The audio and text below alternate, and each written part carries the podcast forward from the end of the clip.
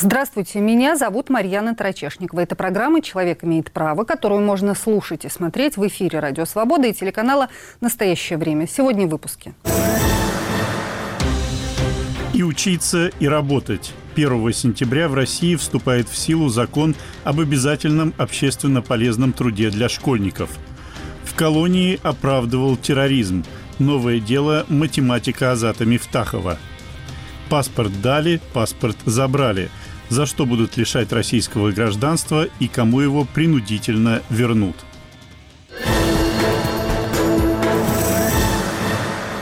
Подробнее об этом поговорим в течение ближайшего часа. Но прежде Наталья Джанпаладова напомнит, что еще в России на этой неделе обсуждают правозащитники, юристы и гражданские активисты.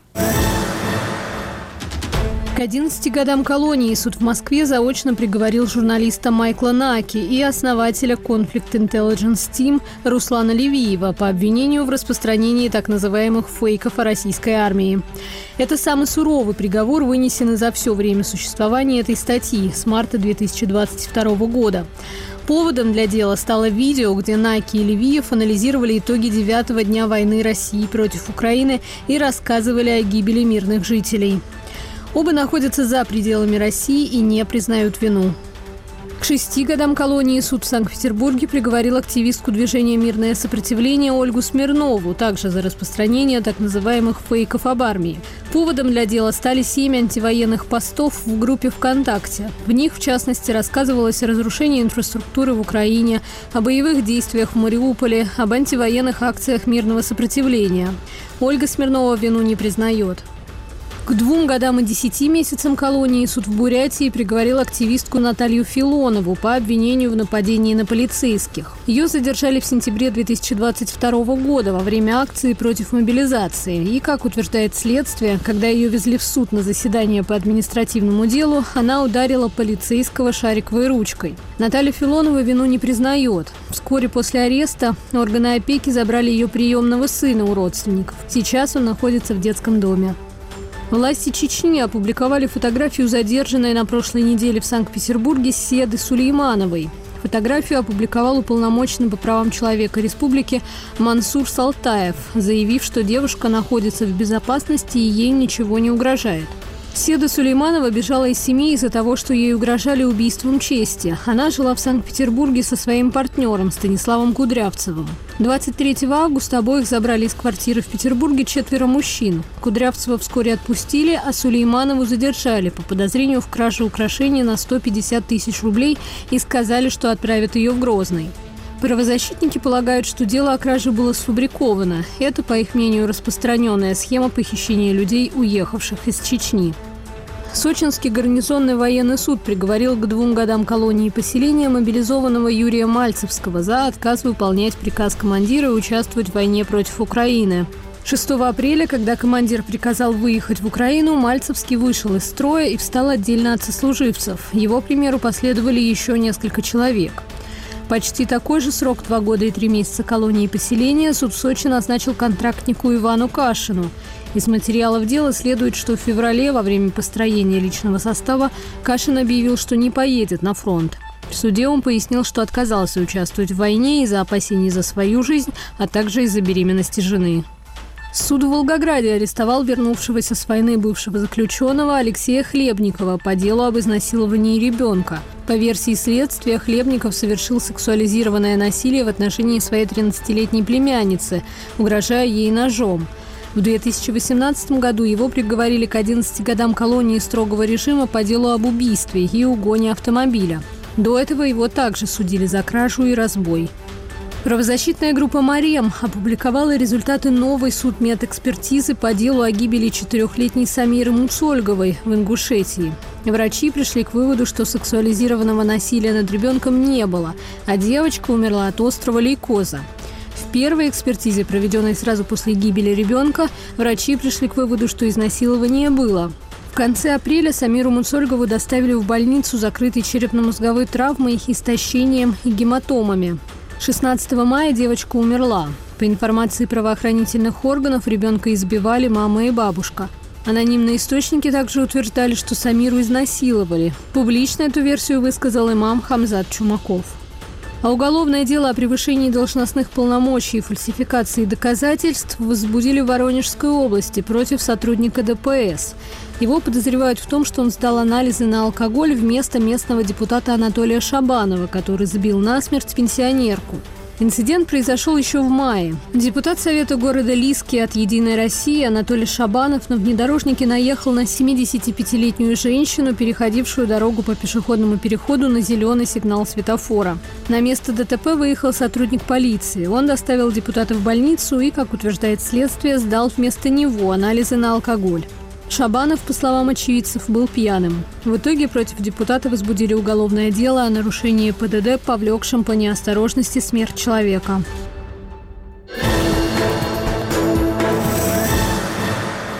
Программа «Человек имеет право» в эфире «Радио Свобода» и телеканала «Настоящее время». Общественно полезный труд и защита Родины – это новые обязанности российских школьников, предписанные поправками к закону об образовании. Президент подписал его перед началом нового учебного года. В общественно полезном труде власти видят важный элемент воспитания, но нужно же и Родину защищать. Поэтому школьный предмет ОБЖ – основы безопасности жизнедеятельности – теперь называется ОБЗР – основы безопасности безопасности и защиты Родины. Что из этого следует, расскажет Иван Воронин.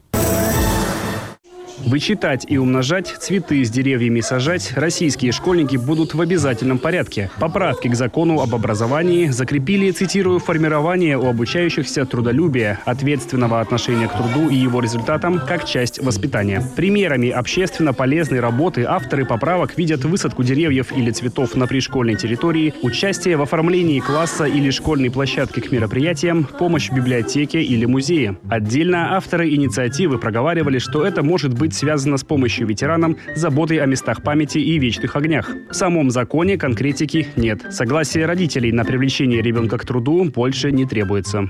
Поддерживаем включение в обязанности школьников участие в общественно полезном труде, предусмотренном образовательной программой и поддержание чистоты и порядка в образовательной организации, безусловно, с учетом возрастных и э, э психофизиологических особенностей. Третье, коллеги, добавляем компетенцию в образовательные организации. Это поддержка и содействие волонтерской и добровольческой деятельности. Это как раз то, что касается всех вопросов, которыми занимаются детьми в рамках, дети, в рамках экологических акций, а, в рамках помощи ветеранам. То есть то, что относится к волонтерской деятельности и добровольческой вне образовательной организации.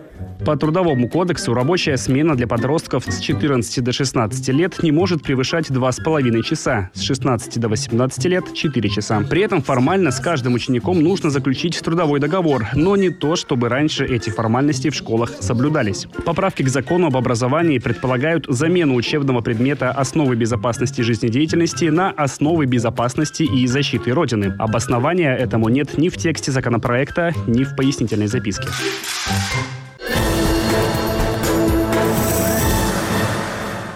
Идея понуждать школьников к труду, пусть и общественно полезному, встречена противоречиво. Одни говорят, что нет ничего страшного в том, что дети научатся вытирать парты, мыть полы в аудиториях и убирать всем классом листья в парке. Многие родители в возрасте 35+, этим в школах занимались и не умерли. Авторы закона и вовсе ссылаются на авторитет одного из основоположников педагогики в России Константина Ушинского, который отмечал, что воспитание, если оно желает счастья человеку, должно должно воспитывать его не для счастья, а приготовить к труду жизни. Но часть педагогов и родителей, напротив, поправки не приветствуют, говоря, что никакое принуждение не воспитывает ничего, кроме чувства покорности или протеста. Педагог, писатель, основатель Института неформального образования Дима Зицер, интервью с которым записал наш корреспондент Иван Воронин, разделяет эту точку зрения. Это круто, когда человеку приятно в своей школе э, э, сделать так, чтобы было комфортно, удобно, красиво и так далее. Ну, так это называется педагогика. Как сделать так, чтобы человек сознательно выбирал определенную позицию. В том числе трудился, между прочим, все в порядке, что ж я, я вообще не против. Я не за то, чтобы дети росли там, не знаю, кем там они, белоручками, как их называют там, да? Вот, вот, вот этим вот всем. Только делается с обратной стороны. Взрослые по определению сильнее, ну и что кичиться тем, что я могу слабого заставить делать то, что я хочу? Теперь взрослые особенно идеологизированные взрослые, отличаются тем, что они же никогда не скажут, мы просто насилуем детей. Они всегда под это подложат идеологическую платформу. Какую? Надо, чтобы они э, ценили труд. Так сделайте так, чтобы они ценили труд. Потому что такое ценить труд? Это ведь на самом деле реализовывать себя таким образом. Сделать так, чтобы тебе было приятно, мне было приятно, нам было комфортно, не знаю, цветочки были и так далее, и так далее. Это обман. Ну, просто обман и все.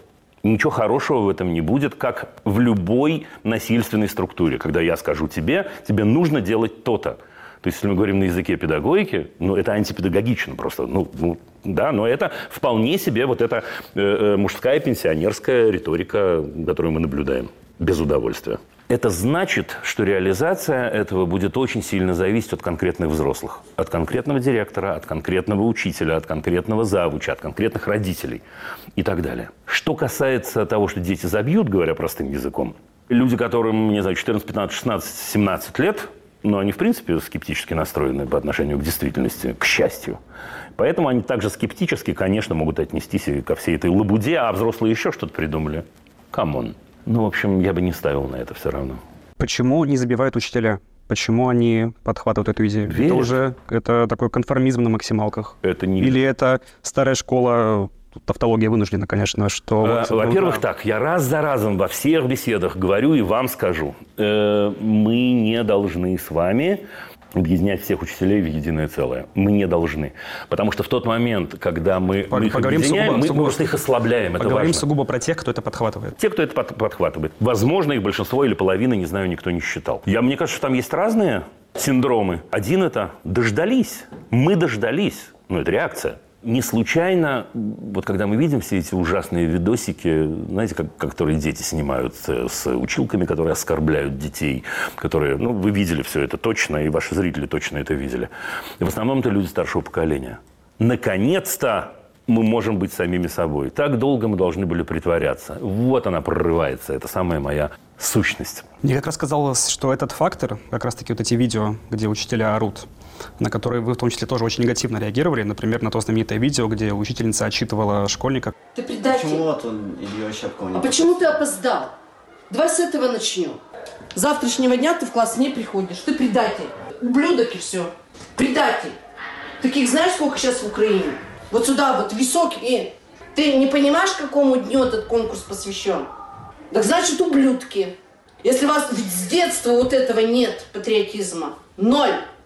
Потом еще, когда знаешь, в предателях будешь, и будут личное дело собирать, и скажут, классный руководитель, напишите характеристику, я так и напишу ублюдок. Я даже вас процитирую. Процитируйте. Это не учительница совсем, это довольно гадкий человек. Как назвать человека, который, пользуясь своей силой, унижает зависимого от нее человека? Но просто вот в этом контексте я вот что хотел сказать. Как раз-таки обилие видео, лично для меня, как будто бы подчеркивает, что это, ну если не норма, это не то слово, но обыденность. И дело ли в том, что учителя, как раз-таки старые закалки, еще не поняли, что все сказанное ими в школе вполне себе может стать достоянием общественности. Только одна проблема есть. Э, э, Точка зрения общественности поменялась на наших глазах. Да, и э, сейчас очень сильно, во всяком случае, я это чувствую, присутствует в этот момент. А что такого? А я такая. А я ему говорю, что он маленькое дерьмо. И что вы со мной сделаете? А вы не считаете так? И все под козырек говорят, конечно, считаем. Вот же в чем проблема. Действительно, вы абсолютно правы. Два года назад, если бы э, э, вышло такое видео, ну что вы, я думаю, что и до уголовного дела могло бы дойти. А сейчас вообще ничего. Совсем. Потому что это становится нормой. И это, в общем, страшно и ужасно, и плохо, и приведет к катастрофическим результатам. Но если об этом говорить не в контексте э, конкретики э, криков на ребенка из-за того, что он опоздал на столь важное мероприятие, а в целом, то есть такие крики бывают не только из-за позиции ребенка, не только потому, что он со значком Навальный 2018 пришел в школу, а его потом ведут на допрос с куратором ФСБ, угрожают уголовным делом, хотя ему 17 лет, и как бы он даже, эта статья на него не распространяется. Э, Есть ли ощущение все-таки, что многие учителя не поняли, что это другая реальность, в которой у каждого ребенка есть смартфон, и, соответственно, в любой момент аудиозапись или видеозапись может зафиксировать все то, что происходит как раз за закрытыми дверями вроде бы класса. Еще раз, если бы наш разговор состоялся два года назад, я бы отчаянно кивал и соглашался с каждым словом. А сейчас я просто не согласен. Это станет достоянием. И что скажут многие? Молодец, училка, давить их всех надо. То есть в определенном смысле, понимаете, что я имею в виду, сказать, может, я недостаточно понятно выражаю свою мысль, в определенном смысле крутанулось э, э, общественное мнение. И мне кажется, что больше и больше из щелей вылезают вот э, этих людей, которых вы называете учителями. Они, в общем, никакие не учителя с точки зрения профессионального подхода. И больше и больше вот этот хамский, зоновский рык «а что такого?» Он неоновой надписью пишется над всем происходящим. Так что вы правы, по сути вы, конечно, правы они, может быть, и начинают медленно понимать, но сейчас они находятся в точке, когда на это спокойно можно плюнуть и не обращать внимания. Потому что, а что такого? Ну, если страшные вещи они будут делать, там, не знаю, какие-то... Бить ребенка, э, возможно, что-то с этим все еще сделают. А если бить ребенка, который говорит «нет войне», проблема. Это был фрагмент большого интервью Ивана Воронина с педагогом Димой Зицером. Полную версию можно посмотреть на YouTube-канале «Радио Свобода». А вы смотрите программу «Человек имеет право». Ее веду я, Марьяна Тарачешникова. Подробнее о том, какие обязанности возложат на российских школьников в части труда, какие трудовые права есть у несовершеннолетних по закону и как защититься от трудового произвола, я расспрошу доцента кафедры трудового права юридического факультета МГУ имени Ломоносова Сергея Саурина. Он на видеосвязи с нами. Сергей, здрасте. Здравствуйте, Марьяна. Вот уже многие знают о том, что подписан закон о привлечении школьников к общественно полезному труду. И там, в частности, написано, привлечение обучающихся к труду, не предусмотренному образовательной программой, осуществляется в соответствии с требованиями трудового законодательства. Понятно уже, о чем идет речь, о каком труде и в каком объеме. Ну, на самом деле формулировка действительно очень расплывчатая, и можно пока только догадываться, о каком труде идет речь. Но, судя по всему, судя по э, тем обсуждениям, которые велись э, в ходе разработки этого закона, ну, пока он был еще законопроектом, речь шла о каких-то Э, таких мероприятиях вроде субботников, высадка деревьев, ну, превращение в окультуренный вид вот этой пришкольной территории и так далее. Другой вопрос, что на сегодняшний день возникает ну, некое непонимание, что значит в соответствии с действующим трудовым законодательством. То есть нужно ли заключать трудовой договор с этими учащимися. И если нужно, то как быть, если, опять же, те же самые родители э, не дают своего согласия на заключение такого трудового Вот, вот вы прям, прямо, да, прямо с языка сняли, потому что если речь идет о том, что эти отношения должны регулироваться трудовым законодательством Российской Федерации, то Трудовой кодекс предусматривает возможность э, работы, трудоустройства ребенка э, с 16 лет или раньше, но там есть условия. И в частности, важные условия, например, для 14-летних, чтобы было раз... обязательное разрешение хотя бы одного из родителей на такую трудовую деятельность. А если родитель скажет «нет», я не разрешаю. У нас много там внеурочной деятельности, тренировки, репетиторы, что угодно. Это что? Это будет рассматриваться как саботаж? Это значит, ребенок станет нарушителем или как? Я полагаю, что ребенок в этом случае нарушителем становиться не будет, поскольку ссылка на действующее трудовое законодательство дана не случайно. А, то есть, действительно, если речь идет о ребенке, который моложе 16 лет, то есть, ну, прежде всего, да, 14-летний нас беспокоит, а родитель вправе не дать такого согласия и повлиять каким-либо образом, в том числе дисциплинарным, а, будь то на самого ребенка или на родителя, вряд ли у школы будет возможность. У меня скорее здесь возникает мысль о том, что а, вот эти субботники и какие-то прочие трудовые общественно полезные мероприятия а, со временем окажутся включены в образовательную программу. Потому что а, действительно у нас законопроект, вот этот закон, который уже закон, предусматривает два варианта привлечения к труду он вот так вскользь упоминает о том, что можно включать труд в образовательную программу, и речь идет не только вроде как о э, тех уроках, которые называются труд, или, там, труды или что-то, технологии, но э, речь идет в том числе и о возможности привлечения к какому-то труду, ну, например, дежурство в классе, э, уборка класса, вытереть доски, расставить стулья и так далее. Э, соответственно, если в образовательной программе появится что-то подобное еще и э, о субботниках, то у родителей уже не будет возможности не дать своего согласия на привлечение такого ребенка к труду. А платить за это детям будут? А, ну, опять же, если речь идет о части образования, то нет. У нас бесплатное образование, у нас есть э, порядок получения общего образования. И, естественно, за то, что ребенок учится, если это часть образовательной программы, то, конечно же, никакой оплаты не предусмотрено. А... а что касается труда, который не входит в образовательную программу, поскольку есть сейчас отсылка на действующее трудовое законодательство, э, складывается впечатление, что по-хорошему такой труд должен оплачиваться, должен оформляться надлежащим образом. А я же еще на один момент хотел обратить внимание. Дело в том, что для привлечения детей к труду необходимо проводить э, профессиональный медицинский осмотр за счет лица, который привлекает этого ребенка к труду. То есть тогда, по-хорошему, если именно школа, как, ну, допустим, государственное бюджетно-образовательное учреждение, является а, лицом, привлекающим этого ребенка к труду, то именно эта школа должна обеспечить прохождение ребенком э, медицинского осмотра, который бы включал обследование на предмет противопоказано ли по состоянию здоровья конкретно та работа, к которой ребенок привлекается. А если ребенок уже работает, ну вот старшеклассник, ну там, не знаю, курьером, дворником, то есть он уже занят.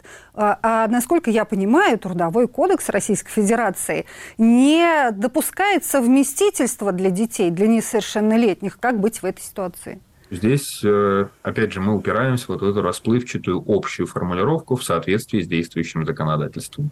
А, естественно, заставить этого ребенка, который где-то трудоустроен, официально оформлен, а, уволиться со своего основного места работы с тем, чтобы быть привлеченным к такому труду, а, никто не правит.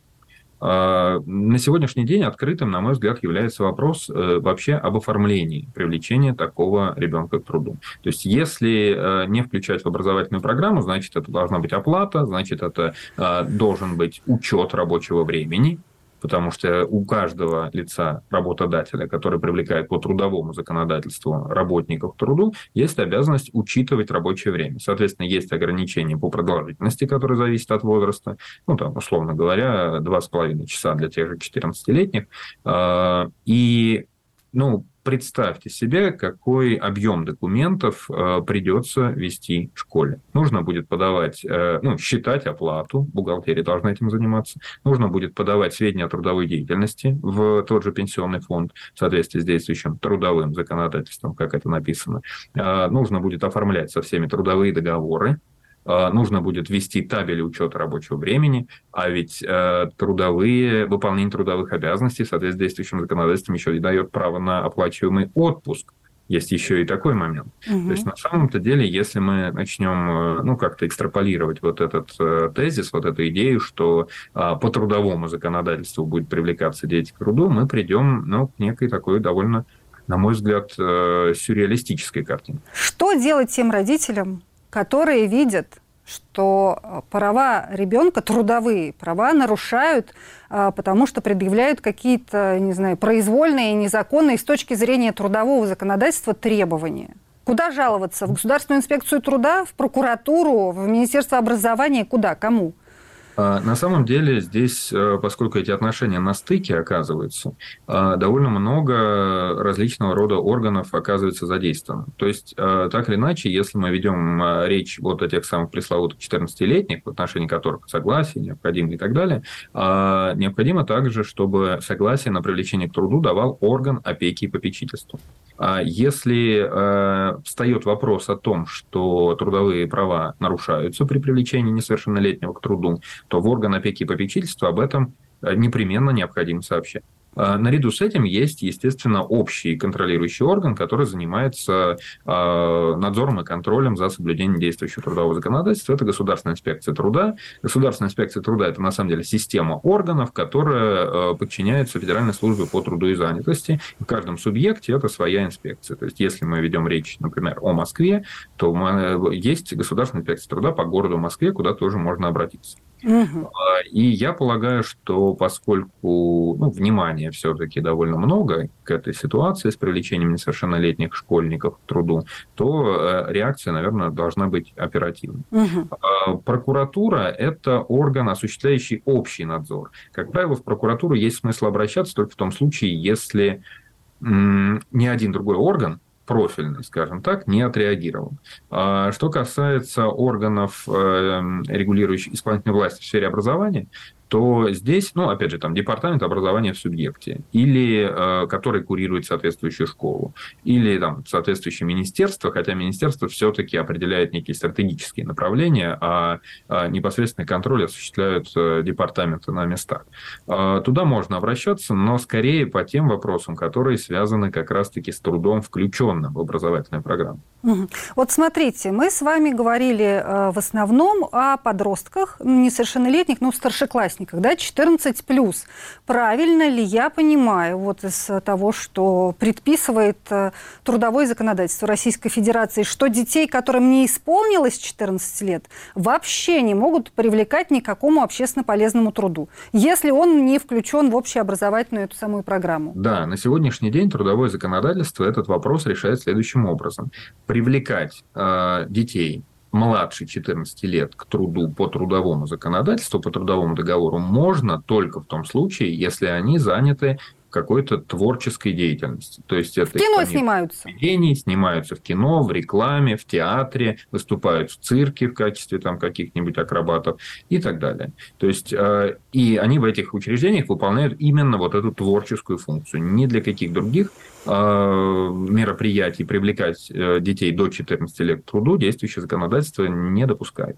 Но если очень захочется, можно включить этот общественно полезный труд в образовательную программу, и тогда и в 12 лет, пожалуйста, мойте парты, классы, собирайте листву э, во дворе школы. Так? Но гипотетически я себе представляю, что это так и будет сделано. В какой момент – это вопрос. Но раз такая оговорка в законе появилась, значит, э, скорее всего, ну, я опять же настаиваю на том, что оформлять трудовые правоотношения со школьниками просто для школы будет очень затруднительно. Угу. Коммерсант э, писал, когда вот развивал всю эту историю со школьным трудом, что э, один из депутатов сообщил газете, что вскоре в Госдуму поступит еще один законопроект, который предлагает внедрить в школы не только общественно полезный, но и производственный труд. Как вы относитесь к такой идее? Я скорее к этой идее отношусь негативно, поскольку, поскольку э, ну, школа это все-таки не место для получения каких-то производственных навыков. У каждого из учащихся есть э, свобода выбора профессии, свобода какого-то самоопределения карьерного.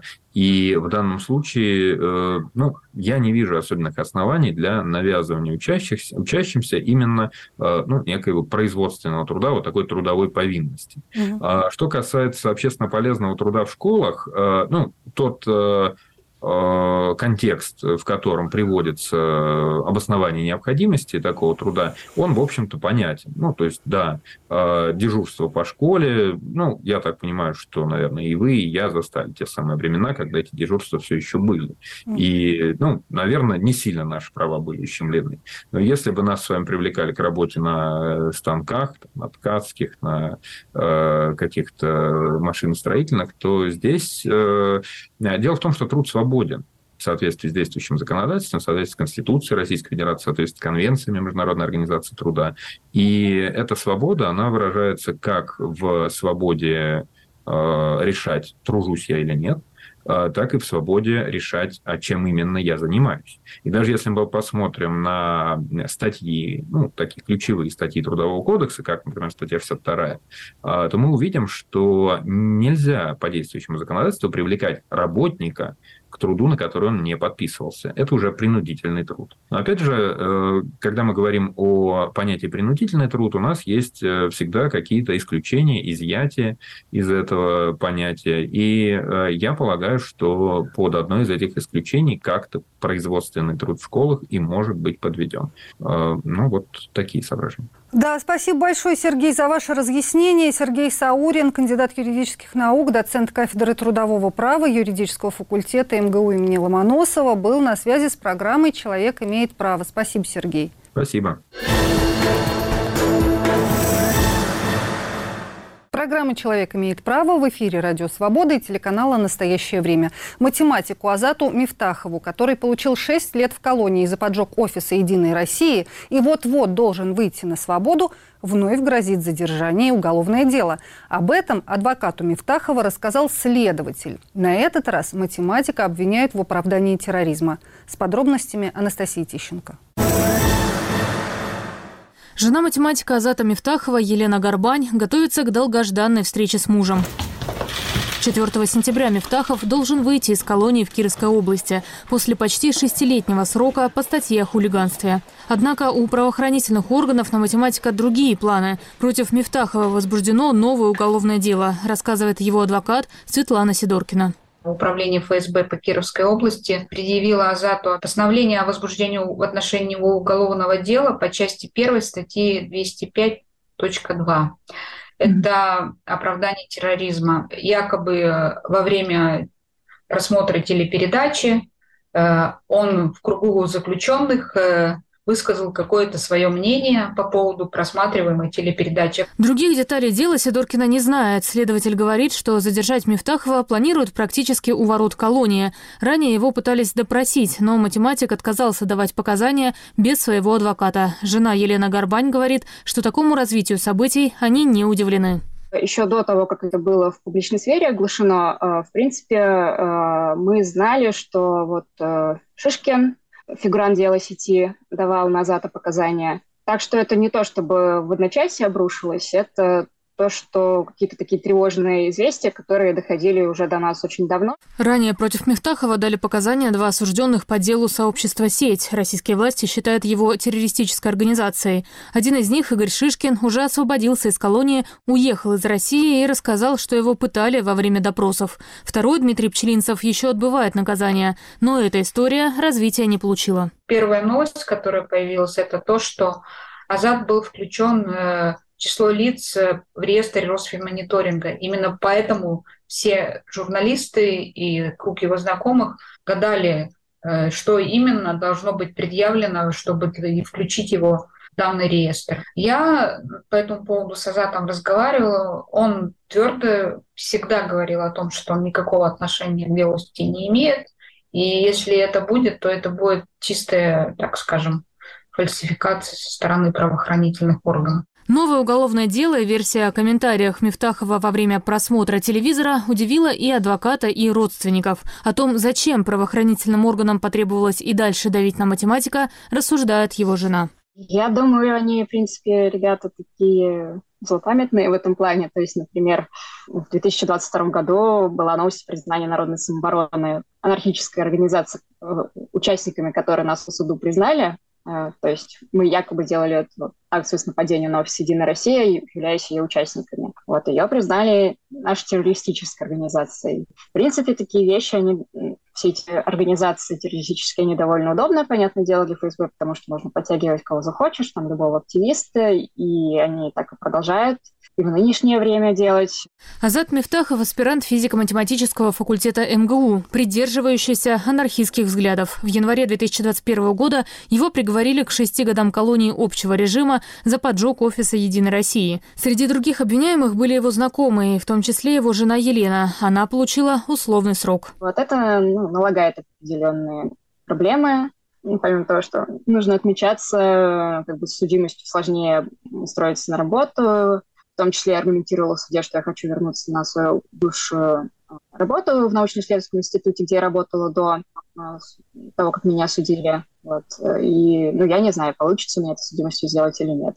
Обвинения в поджоге строились на показаниях засекреченного свидетеля под псевдонимом Петров. Он якобы видел, как шесть человек напали на офис «Единой России». А Мифтахова он узнал, цитата, «по выразительным бровям». Математик говорит, что дал признательные показания под пытками и теперь свою вину отрицает. Это программа «Человек имеет право», которую можно слушать и смотреть в эфире «Радио Свобода» и телеканала «Настоящее время». После начала полномасштабной войны в Украине от российского гражданства отказались по меньшей мере 4300 человек. Среди них, к слову, 5 миллиардеров. Министерство внутренних дел России решило процесс выхода из гражданства несколько усложнить и уже подготовило проекты двух приказов, которые не только позволяют проводить дополнительные проверки тех, кто решил выйти из гражданства, гражданства, но и фактически насильно возвращать человеку российский паспорт и все прилагающиеся к нему обязанности перед государством. Подробнее о планах МВД расскажет Анастасия Тищенко. Российское гражданство сложно получить, если оно не досталось вам от родителей по праву рождения, но еще сложнее от него отказаться. К расставанию с родным государством мы готовились как к переговорам с террористами, без права на ошибку. Так описала процесс уже гражданка Германии Мария Званцева. Чтобы выйти из гражданства России, нужно удостовериться, что против вас не возбуждено уголовное дело и дождаться погашения всех судимостей, если они были. Получить справку из налоговой, что у вас нет задолженностей. Сняться с регистрационного миграционного учета по месту жительства в России, заполнить заявление, подготовить военный билет для мужчин, свидетельство о рождении, действующий загранпаспорт и документ, подтверждающий, что у вас есть гражданство другой страны или гарантирующий, что вы его вскоре получите. Все копии или переведенные документы должны быть заверены нотариусом на территории России или в консульстве. Дальше оплата госпошлины. Звучит не так уж сложно. На деле люди сталкиваются с тем, что налоговая не отвечает, свидетельство о рождении может быть потеряно, загранпаспорт паспорт истекает, и его нужно менять. С первого раза правильно заполнить все бумаги и предоставить их в нужном формате получается далеко не у всех. Я принес сегодня в консульство Российской Федерации распечатку электронного документа, сформированного в налоговом кабинете, и это единственное, что не подошло. Пишет журналист Илья Колмановский, проживающий в Израиле. Если квест пройден, нужно ожидать от полугода до года, пока ваше заявление рассмотрят. Если у России нет к вам претензий, вам позволят выйти из гражданства.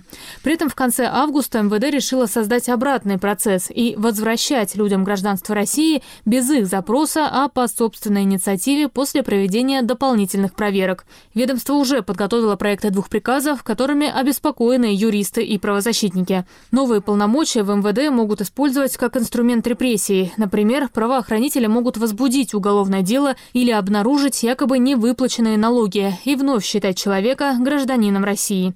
А пока одним будут насильно возвращать паспорта, у других их будут отнимать. В апреле 2023 года президент России Владимир Путин подписал закон о лишении приобретенного гражданства за так называемые фейки о российской армии и ее дискредитацию. Для этого потребуется лишь заключение ФСБ, что действия гражданина создавали угрозу национальной безопасности. Обжаловать это решение будет возможно в течение 10 дней после лишения гражданства. Это программа «Человек имеет право». Ее веду я, Марьяна Тарачешникова. А на видеосвязи с нами адвокат Ольга Подоплелова. Ольга, здравствуйте. Добрый день. Ну вот российские чиновники там то грозятся отбирать гражданство даже у тех, у кого оно по праву рождения существует, то теперь говорят, что будут возвращать в гражданство тех, кто от него отказался. И вообще какое-то движение идет вокруг всех этих историй, связанных, связанных с гражданством. Вот расскажите, пожалуйста, для начала, что значит насильно вернуть человеку российское гражданство? Это вообще как? Если он уже отказался от него и все свои обязательства исполнил, там налоги заплатил недоплаченные, и прочее. Да, действительно, сейчас МВД обсуждает э, проекты двух приказов, которые касаются учета тех граждан, которые как входят в российское гражданство, принимаются да, в него и так и выходят из российского гражданства. И вот этот один из приказов как раз-таки предусматривает возможность для МВД проводить э, проверки э, порядка выхода из российского гражданства, в том числе уже после того, как человек перестал быть российским гражданином. И в проекте никаким образом не урегулирован, например, срок, а, в который МВД такие проверки может проводить. Это совершенно а, беспрецедентный такой э, произвольный механизм, который будет включаться, на мой взгляд, скорее всего, не по отношению ко всем лицам, которые вышли из российского гражданства, очень выборочно и избирательно, как, в общем-то, в принципе, и складывается на сегодняшний день правоприменение по закону о гражданстве. Вот здесь давайте все-таки чуть-чуть разберемся. Означает ли это, что Министерство внутренних дел решит вдруг проверить какие-то документы, и вернуть российское гражданство какому-то человеку, который уже давно уехал из страны, давно отказался от российского гражданства, получил другое и вообще э, связывать свою дальнейшую судьбу с Россией не собирается. Да, совершенно верно. А, дело в том, что на сегодняшний день процедура выхода из российского гражданства сконструирована таким образом, что при подаче заявление о выходе из гражданства, человек э, должен также задекларировать э, отсутствие, например, эм, уголовного преследования, э, отсутствие долгов по налогам и другим обязательным публичным платежам, отсутствие исполнительного производства в отношении этого человека и там ряд других условий. И в ситуации, когда человек уже вышел из российского гражданства, ОМВД вдруг возникли а, какие-то новые обстоятельства, вызванные обращением других компетентных органов, как написано в приказе, в проекте приказа, то, а, соответственно, МВД а, вот эту процедуру а, проводит и э, делает вывод о том, что ага, у человека есть какое-то неисполненное обязательство перед Российской Федерацией, поэтому мы аннулируем его выход из российского гражданства и возвращаем ему паспорт. А как это будет выглядеть практически? Но ну, если человек уже даже не в стороне находится, ему что, его с Интерполом будут разыскивать, чтобы вернуть ему этот российский паспорт для того, чтобы потом что делать с ним? Да, вот это тоже, конечно, очень хороший вопрос, как будет вообще вся эта процедура устроена с практической точки зрения. Действительно, в проекте приказа есть положение, касающееся того, что МВД обязано уведомлять человека и о начале проверки, и о ее результатах. Но если человек, например, живет за рубежом, то э, есть практические препятствия для того, чтобы его э, своевременно уведомить. И по практике э, бывает так, что даже сейчас когда э, МВД, например, принимает заключение о том, что человек приобрел э, гражданство в там, неустановленном законном порядке, об этом заключении человек может узнать спустя несколько лет, когда МВД что-то там поменяет в своих базах, и у них э, паспорт будет числиться как аннулированный, как недействительный, и, соответственно, у человека блокируется доступ там, к госуслугам, к банковским счетам и так далее. То есть это очень такая рандомная история, и как МВД собирает пытается а, реализовывать вот эти свои полномочия по уведомлению, большой для меня вопрос. Если а, вот во второй части того, о чем вы спросили, тоже немного порассуждать о том, какие последствия это может э, влечь для человека. Конечно, за рубежом достать бывшего гражданина которого Россия вдруг считает настоящим гражданином на нынешнем, э, очень сложно, особенно вот в текущий период, когда, в общем-то, очень э, ну, напряженные дипломатические отношения со многими э, государствами. Но внутри России, если у человека, например, осталась собственность, очень просто начать здесь какие-то движения, какие-то процессы, которые сильно осложнят человеку жизнь, внутри. Или, например, он решит вернуться в Россию, а здесь, а, значит, он уже гражданин, вот вам, пожалуйста, уголовное дело, вот там еще что-нибудь и так далее. А, я предполагаю, что, конечно, рассчитана эта инициатива, наверное, не на рядовых отнюдь граждан, которые а, выходят из российского гражданства, вот, скорее всего, это все-таки механизм э, точечный для давления на оппозиционеров, на известных бизнесменов, которые высказывались против э, специальной военной операции. Вот э, для них такой инструмент э, репрессивный, новый, очень готовят. своевременный, готовят, да. Угу. Но, с другой стороны, все-таки это очень небольшая часть людей, 4300 человек, пусть там даже несколько миллиардеров среди них, и пока что ничего не приняли, только обсуждают. Но, угу. с другой стороны, вокруг гражданства уже сейчас российского происходит куча всяких историй. Во-первых, ну это еще произошло несколько лет назад, когда внесли поправки в ряд законов и предложили лишать российского гражданства, точнее не предложили, а решили лишать российского гражданства людей, которых обвиняли там в террористических преступлениях, еще ряде преступлений. Потом там добавлялись, добавлялись основания. И здесь возникает вопрос.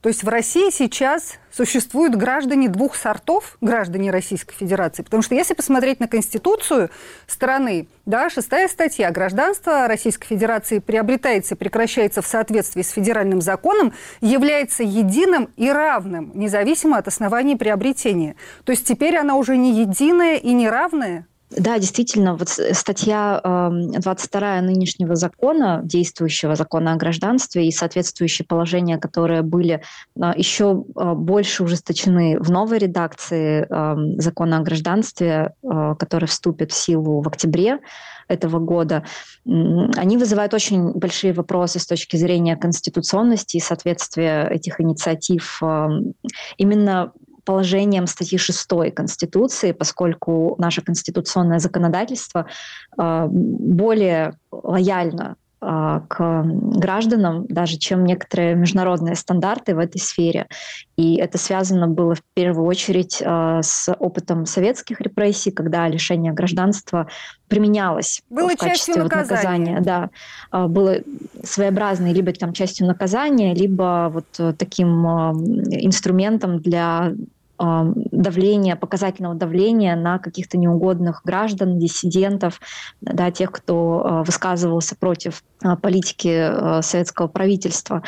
И отсюда появилась часть третья статьи 6 о том, что недопустимо ни при каких обстоятельствах лишать человека гражданства. И, к большому сожалению, вот э, это положение на сегодняшний день остается нереализованным поскольку мы видим, что вот этот список оснований для а, прекращения российского гражданства а, только растет. Конечно, а, там, э, те, кто придерживается строго таких законных, знаете, позиций, может говорить, что ну, в законе написано прекращение гражданства, а не лишение. Хотя по факту, конечно, если смотреть на существо этого процесса, да, этой процедуры, она представляет собой не что иное, как именно лишение гражданства, как некую публично-правовую санкцию за а, какое-то действие, которое государство осуждает. Если мы будем говорить о новом а, законе, который вот с октября вступает в силу, там а, эти случаи, когда вот хочется человека лишить гражданства, но оснований никаких нет, там появилась вот эта прекрасная формулировка про угрозу национальной безопасности. И она дает колоссальные просто полномочия и дискрецию э, органам Федеральной службы безопасности, которые будут решать, представляет человек такую угрозу или не представляет. И делать они это будут в соответствии с стратегией национальной безопасности. Если мы откроем этот документ, мы увидим там совершенно дикие формулировки про э, традиционные ценности, про то, что э, лицо может, например, содействовать исполнению политически ангажированных, так скажем, э, решений иностранных и международных судов. Ну, то есть, в общем, делать какую-то кто правозащитную угодно, работу. Кто, да, кто угодно, угодно может представлять угрозу безопасности в текущих обстоятельствах. Да, совершенно верно. То есть это любой оппозиционный политик, журналист, правозащитник. А, Предприниматель или просто мимо проходил. Хорошо, да. ну, во всей этой истории с гражданством есть еще один целый такой пласт то есть мы разобрались, что его могут отбирать, его хотят насильно возвращать, но есть еще довольно приличная группа людей, это дети несовершеннолетние, которых вывезли, эвакуировали, как говорят российские власти, э, из Украины, и насильно буквально сделали гражданами России. То есть у них, насколько я понимаю, никто особенно и не спрашивал, хотят mm-hmm. они российское гражданство, не хотят. Вот они несовершеннолетние, за них все решили. Это российскими законами как-то предусматривается? А, вы знаете, я конкретно не могу сейчас ссылаться на закон, который это предусматривает, э, потому что не сталкивалась с этим на практике непосредственно там в судебной работе или в консультациях. Но, безусловно, такого рода действия со стороны российского государства являются преступлением по международному праву. Это фактически насильственная ассимиляция человека, ребенка, да, вывозят лишают его возможности связаться со своими родственниками, близкими и, соответственно, предоставляя ему российское гражданство, государство тем самым а, как бы его насильно а, ассимилирует здесь. Ну и среде. также накладывает на него обязательства, потому что Конечно. гражданство России это не только права, но и обязанности. Безусловно, да. То есть э, если в дальнейшем а, возникнут вопросы об обязанностях, то, безусловно, эти дети будут считаться российскими гражданами внутри, и а, у правительства будут возможности давления на них. В текущих обстоятельствах из этой ситуации нет выхода? Практически нет. И оспорить каким-то образом такого рода действия тоже в российских судах ну, бесперспективный абсолютно процесс. Ну, единственное, что в таком случае остается, это когда э, ребенок, которого из Украины привезли в Россию, выдали ему российское, дали российское гражданство, он вырос и стал совершеннолетним, он тогда может отказаться от этого российского гражданства. А, ну, если ранее не произойдет никаких обстоятельств, которые так скажем, позволит отказаться от этого российского гражданства в более благоприятной обстановке, то да. А, но обращаю внимание, что если ребенок достиг 18-летнего возраста, и это ребенок мужского пола, то, соответственно, здесь возникают вопросы о воинской обязанности. И это, конечно, большая проблема без исполнения воинской обязанности Россия никого не э, выпустит из российского гражданства. Это касается и вот тех, кто сейчас э, пытается выйти из гражданства взрослых людей. Да, да. Когда человек приходит в МВД э, и, или в консульство, да, и подает за, заявление о выходе из российского гражданства, то одно из условий, которые проверяют э, органы, это исполнение воинской обязанности. То есть э, необходимо будет представить э, доказательства того, что ты либо прошел там срочную службу, либо э, что ты не годен к этой службе. Э, и я э, знаю истории, когда сейчас, вот, например, люди хотели тоже выйти из российского гражданства, но мобилизация в этом отношении играла Против Очень них. такой серьезный да, фактор был, который сдерживал вообще в принципе обращение в МВД, потому что обращение в МВД автоматически а, там, означает, что ты получишь, по, получишь повестку да, на то, чтобы прийти в военкомат явиться. Угу.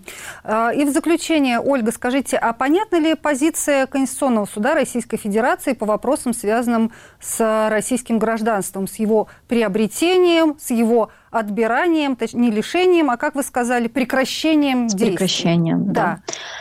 А, ну вот в этой новой формулировке о прекращении гражданства э, Конституционный суд еще ничего, конечно, не рассматривал, да, потому что ну, закон не вступил в силу, а, но у него есть позиция относительно отмены решения о приобретении гражданства, которое вот в нынешнем действующем законе зафиксировано.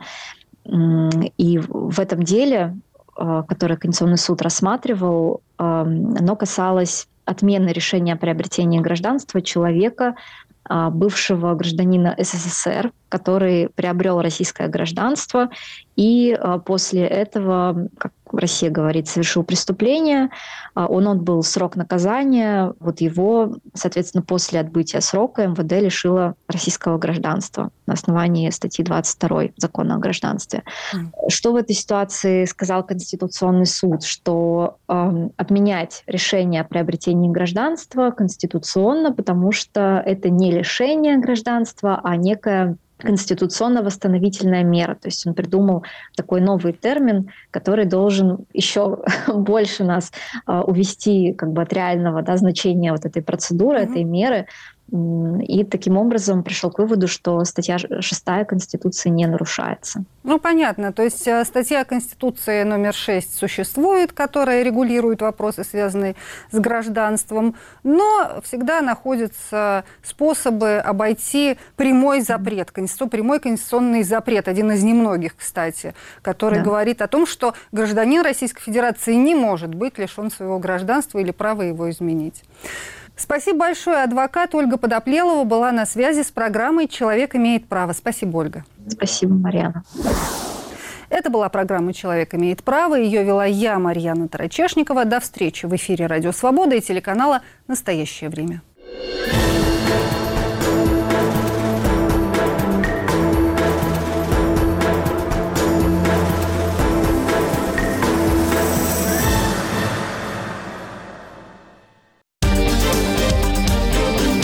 Если вы испытываете трудности с доступом к сайтам Радио Свобода, Свобода.орг, Сибреал.орг и Севреал.орг, воспользуйтесь VPN-клиентом. Подписывайтесь на наши страницы в социальных сетях. Установите приложение Радио Свобода в App Store или Google Play. Туда уже встроен VPN. В случае необходимости используйте зеркальные сайты. Инструкции, как обойти блокировку на всех наших платформах. Оставайтесь с нами. Кто из политиков сделает вас богаче? Я всегда за Владимира Владимировича Путина, больше ни за кого. Ну, я надеюсь на себя, прежде всего. Все отнимут, только сам себе сделаешь богаче. Увеличить уровень жизни людей могут только сами люди. Ну, я поддерживаю политику нынешнего лидера и его преемников. Ну, Путин всегда был, он и есть, он и будет. Ни у кого из них целью нет увеличения моего благосостояния. У них у всех цель, так сказать, свое собственное благосостояние. Будет экономического роста. Абсолютно. Не, ну он может будет у каких-нибудь очередных сеченых, там, если поменяется что-то, но у меня точно не будет. Хуже бы не стало. Я бы хотела, чтобы меня сделали свободнее, а богаче я сделаю сама себе. Радио «Свобода». Глушить уже поздно.